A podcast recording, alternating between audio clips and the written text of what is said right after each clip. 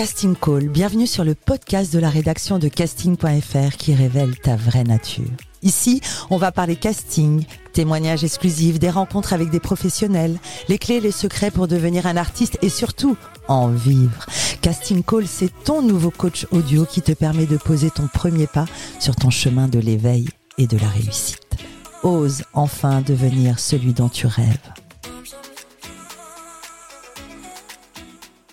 Bonjour et bienvenue sur Casting Call, le podcast de la rédaction de casting.fr. Je suis Soledad Franco et aujourd'hui j'ai le plaisir de recevoir un invité, mon ami, depuis plus de 20 ans. Et oui, parce que ça fait 30 ans qu'il est directeur de casting cinéma. Je ne vais pas vous citer tous les films pour lesquels il a travaillé, ce serait trop long.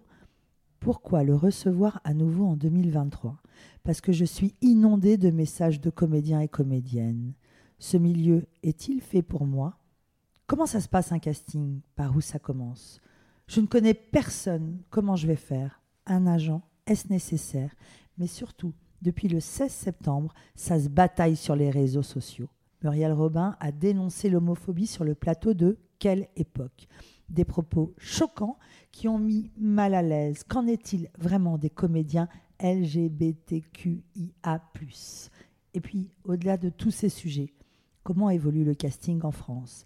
Est-ce qu'on rencontre encore les directeurs de casting? Qu'est-ce que c'est que cette histoire de self-tape? Bref, comme une évidence, qui d'autre de mieux que Stéphane Gaillard pour en parler aujourd'hui? Stéphane, bonjour. Bonjour Soledad. On va commencer par aborder un sujet, un débat que l'on, toi et moi, et que j'ai avec des comédiens à propos du ou de la self-tape, à ne pas confondre avec sex-tape. Oui, si D'abord, rappelle-nous, qu'est-ce que c'est qu'une self-tape? Ah, C'est à moi que tu demandes ça alors que moi, je n'en fais jamais. Il faut que je te donne une définition de la self-tape. Alors, la self-tape, c'est quand on ne reçoit pas un acteur et qu'on demande qu'il fasse finalement son audition tout seul dans son coin avec son pauvre matos et qui trouve euh, ce qu'il peut pour faire ou faire ce qui est mieux, euh, au mieux du mieux, quoi, en fait. Mais en fait, tout ça, euh, ça a démarré après le Covid, c'est ça? Non, non, non, non, non. La CFTEP, je ne sais pas d'ailleurs, en rigolant, quand je discute avec des acteurs et des actrices, je, je ne pointe personne du doigt, évidemment, c'est une boutade, mais je dis il faut trouver le responsable ou le responsable qui a, qui a inventé ou amené la CFTEP en France. Non, elle existait déjà, elle était déjà demandée avant le Covid, et le Covid, elle était une bonne excuse et une excuse formidable pour asseoir euh, cette pratique. La self-tape en soi, en fait, ou simplement demander une vidéo de présentation, ou ça peut être multiple, euh, c'est un outil formidable. Moi, quand j'ai commencé, il n'y avait pas euh, Internet, etc. Donc c'était beaucoup plus difficile. Il fallait passer des annonces, se déplacer, etc. Aujourd'hui, ça peut être formidable s'il est bien utilisé, mais cette utilisation qui pourrait être formidable dans des cas bien précis, malheureusement devient la norme et utilisée de manière un peu trop systématique à mon goût. Voilà. On l'a dit, ça fait 30 ans que tu es dans le casting, donc toi tu as connu le casting sauvage, tu te déplaces dans les cours de théâtre, tu vas à la rencontre, tu es allé à la rencontre, est-ce que tu y vas encore? Mais bien sûr, mais si moi le cœur de mon métier c'est les rencontres c'est les rencontres humaines avec des artistes euh, très différents, pluridisciplinaires, etc. Moi, je, ne suis pas dans un bureau pour recevoir sur WeTransfer 150 CFTEP de gens que je ne connais pas. Moi, ce qui m'intéresse, c'est de rencontrer les gens. Je ne vois pas comment, avec la CFTEP, on peut se faire une idée d'un acteur ou d'une actrice. Moi, je rencontre les acteurs et les actrices dans mon bureau. Il m'arrive de leur faire passer quelques, un petit bout d'essai, même s'ils ne correspondent pas euh, au film que je fais juste parce que je les trouve intéressants. Je me dis peut-être sur un autre projet. Il m'arrive aussi de demander à des agents euh, de m'envoyer leurs jeunes acteurs que je connais pas pour les rencontrer, ne serait-ce que cinq minutes. Cinq minutes. Ça me donne une idée de qui ils sont, de leur couleur, de leur odeur, de leur biorhythme. Un acteur, c'est aussi avant tout un être humain, donc chacun a une personnalité très différente, ce qui me permet de, voilà, de les regarder et d'en avoir euh, une idée beaucoup plus précise. Parce que là, self-tape, on est d'accord que c'est jouer une scène, se filmer soi-même, donc choisir la bonne lumière. Moi, si je me filme, je ne vais pas savoir euh, mon ombre, le nez, etc. C'est une exigence difficile pour euh, le comédien. Et, penses-tu qu'aujourd'hui, on est euh, un autre choix que d'utiliser cette self-tape? Bah, La preuve que oui, puisque moi, je n'en fais pas et je n'en ferai jamais. donc c'est quand même pas très compliqué. Encore une fois, je trouve que cet outil peut être extrêmement formidable et même indispensable dans des cas très précis, peut-être de casting sauvage, pas forcément la self-tape où on l'entend avec un texte, etc. Ça peut être aussi ma collègue Elsa Pharaon, qui est une très grande directrice de casting, qui j'ai beaucoup de respect parce qu'elle fait du casting sauvage. Pour moi, il faut avoir un don. Il faut avoir un don que je n'ai pas. Moi, je ne sais pas faire. Elle a fait une chose formidable sur son Instagram où elle a fait comme un petit questionnaire de Proust à des jeunes. Ça, c'est des outils formidables pour faire connaissance. Et c'est d'une intelligence rare. Mais l'appliquer de manière absolument générale, à systématique à tous les castings, c'est un non-sens absolu pour moi. Tu cites Elsa Pharaon qui avait découvert Rod Parado, qui ensuite a eu un, César. Alors, c'est quoi euh, le, le, euh, pour être un bon directeur de casting Tu parles de flair et d'intuition. Oui. Qu'est-ce qu'il faut exactement pour être ah, un bon directeur C'est un mix de deux. D'abord, il faut avoir la passion. Si tu n'as pas la passion de, de, la découverte et la passion de regarder l'autre, il faut changer de métier. Euh, et après, euh, c'est aussi une somme de connaissances très importante. Euh, et après, il y a cette petite chose qu'on a ou qu'on n'a pas, qui est le regard porté sur l'artiste. Et oui, cette intuition que tu as de, de pressentir des choses que lui-même ne connaît pas chez lui. Donc une self-tape, ce n'est pas une bande démo, on est d'accord Ah non, ça n'a rien à voir. Ça n'a rien à voir. Ça n'a rien à voir. Est-ce qu'une self-tape, on peut l'utiliser comme bande démo ensuite? Ah, j'en sais rien, je... non, je ne pense pas. Non, non, je pense pas. Tu viens de citer les agents avec qui tu travailles et qui t'envoient régulièrement des, des, comédiens, évidemment. Colette Tostivin de l'agence Colette, que nous avons reçue il y a peu sur ce podcast, nous dit Beaucoup d'artistes souhaitent signer en agence, mais n'ont pas la carrière pour. S'ils font juste quelques jours de tournage et de la figuration, ils n'ont pas besoin d'un agent.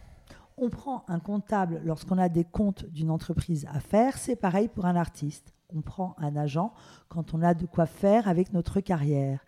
Donc, Stéphane, dis-moi, il y a une grosse méprise. Beaucoup veulent être en agence, mais peu le mérite. C'est ça le truc? C'est quoi? Là, je ne sais pas. Là, j'aime beaucoup Colette, mais peut-être qu'elle s'est mal exprimée parce que je ne comprends pas très bien ce qu'elle veut dire.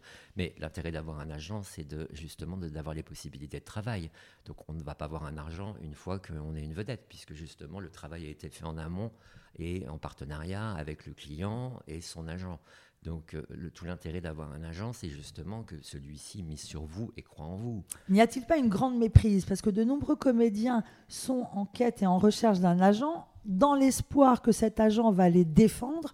Et certains directeurs de casting disent, mais tu sais, un agent, c'est tout simplement comme un avocat qui va négocier ton contrat. à toi d'aller chercher. Mais tout est une question de nuance. Hein. Aujourd'hui, on est dans une telle société, il faut que ça soit noir ou blanc, à gauche, à droite.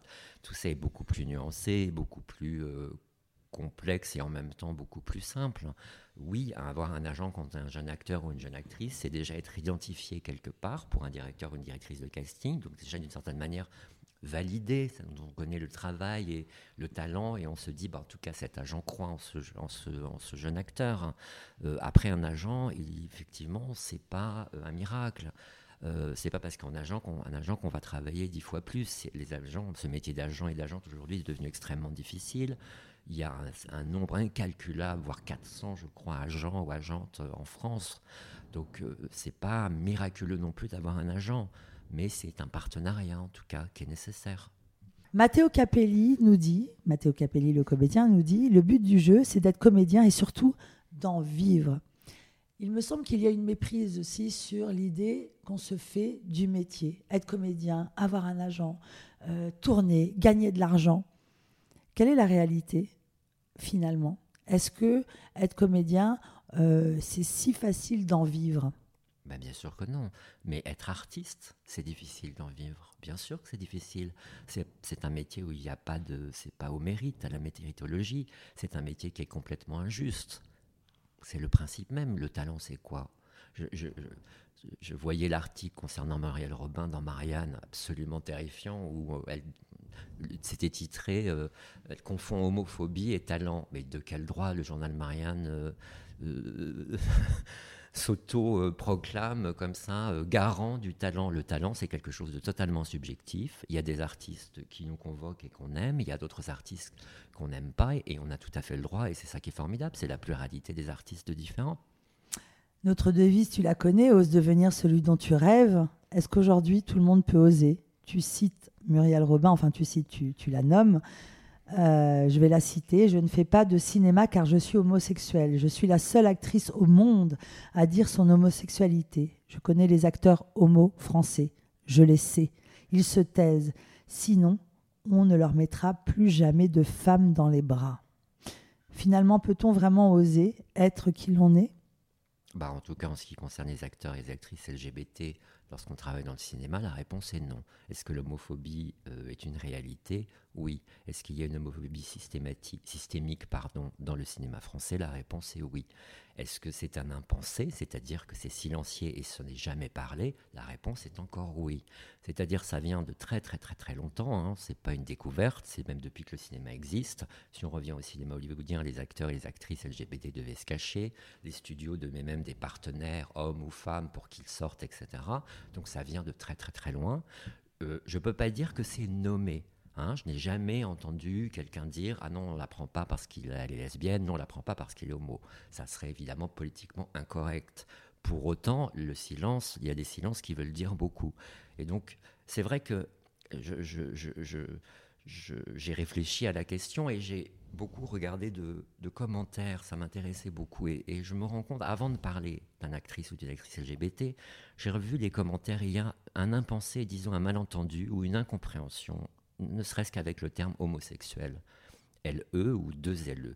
Moi, les mots qui se terminent par le suffixe sexuel, je les trouve très dangereux.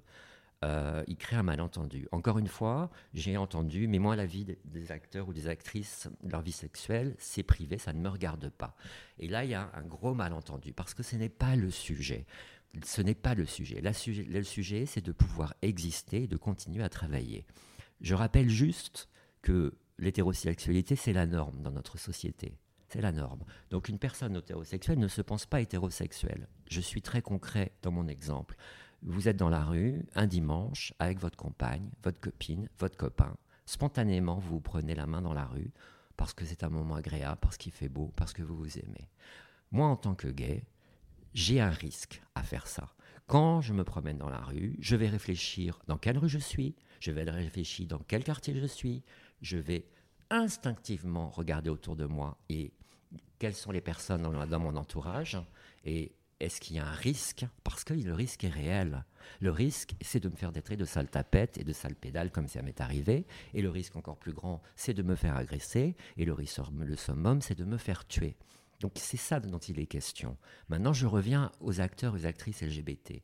La vraie question, ce n'est pas la pratique sexuelle. Une pratique sexuelle, c'est privé, que ce soit chez les hétéros ou chez les homos. Il y a un véritable malentendu entre l'orientation. Dans la chambre reste dans la chambre. La.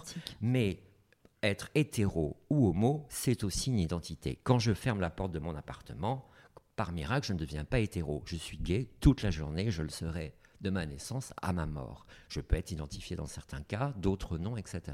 Ce qu'on parle, de ce dont, le, vrai sujet, c'est juste simplement de vivre. Je donne un exemple concret. Au Festival de Cannes, tous les acteurs et les actrices que l'on peut adorer, moi-même que j'adore, montent régulièrement les marches avec leurs femmes ou leurs maris, leurs copains ou leurs copines. C'est de ça dont on parle. Sauf que si un acteur ou une actrice LGBT le fait, il y a un risque pour sa carrière. Il y a un risque pour sa carrière soit d'être stigmatisé et d'être cantonné uniquement à des rôles LGBT, soit tout simplement d'arrêter de travailler.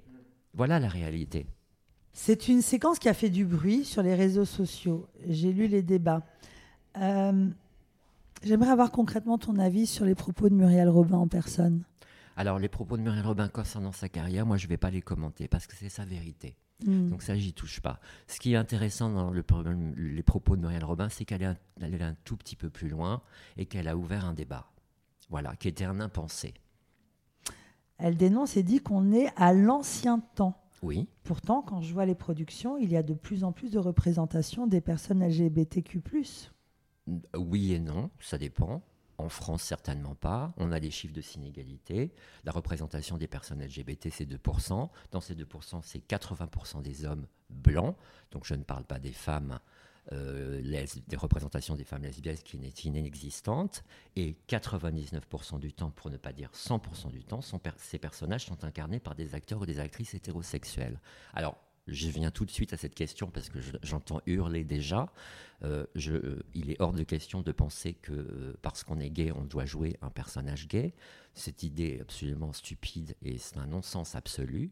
Pour autant, la réalité est différente. C'est lorsqu'on est un, personne, un acteur ou une actrice LGBT, on a 0,00001% de chance dans sa vie ou dans sa carrière d'acteur de jouer un jour un personnage qui nous ressemble. Ce qui n'est pas le cas des personnages des acteurs et des actrices hétérosexuels qui ont une liberté et une pluralité de caractères à incarner.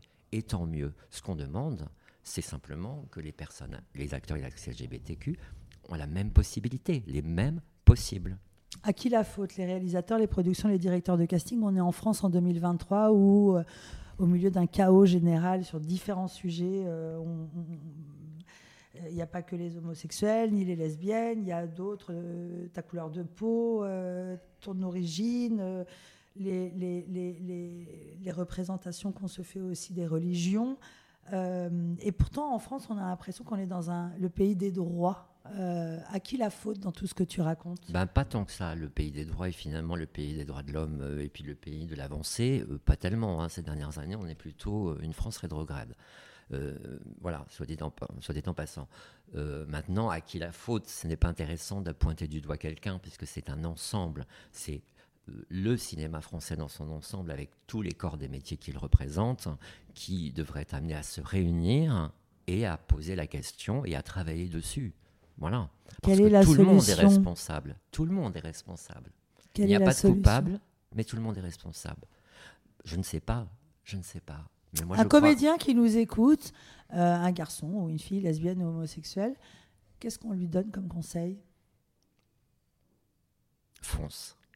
Fonce. Moi, je crois beaucoup à la nouvelle génération, à beaucoup à la nouvelle génération, à cette nouvelle génération formidable qui ose euh, dire qui et elles sont, tout simplement de plus en plus, on voit des, jeunes de plus en bien plus. Sûr.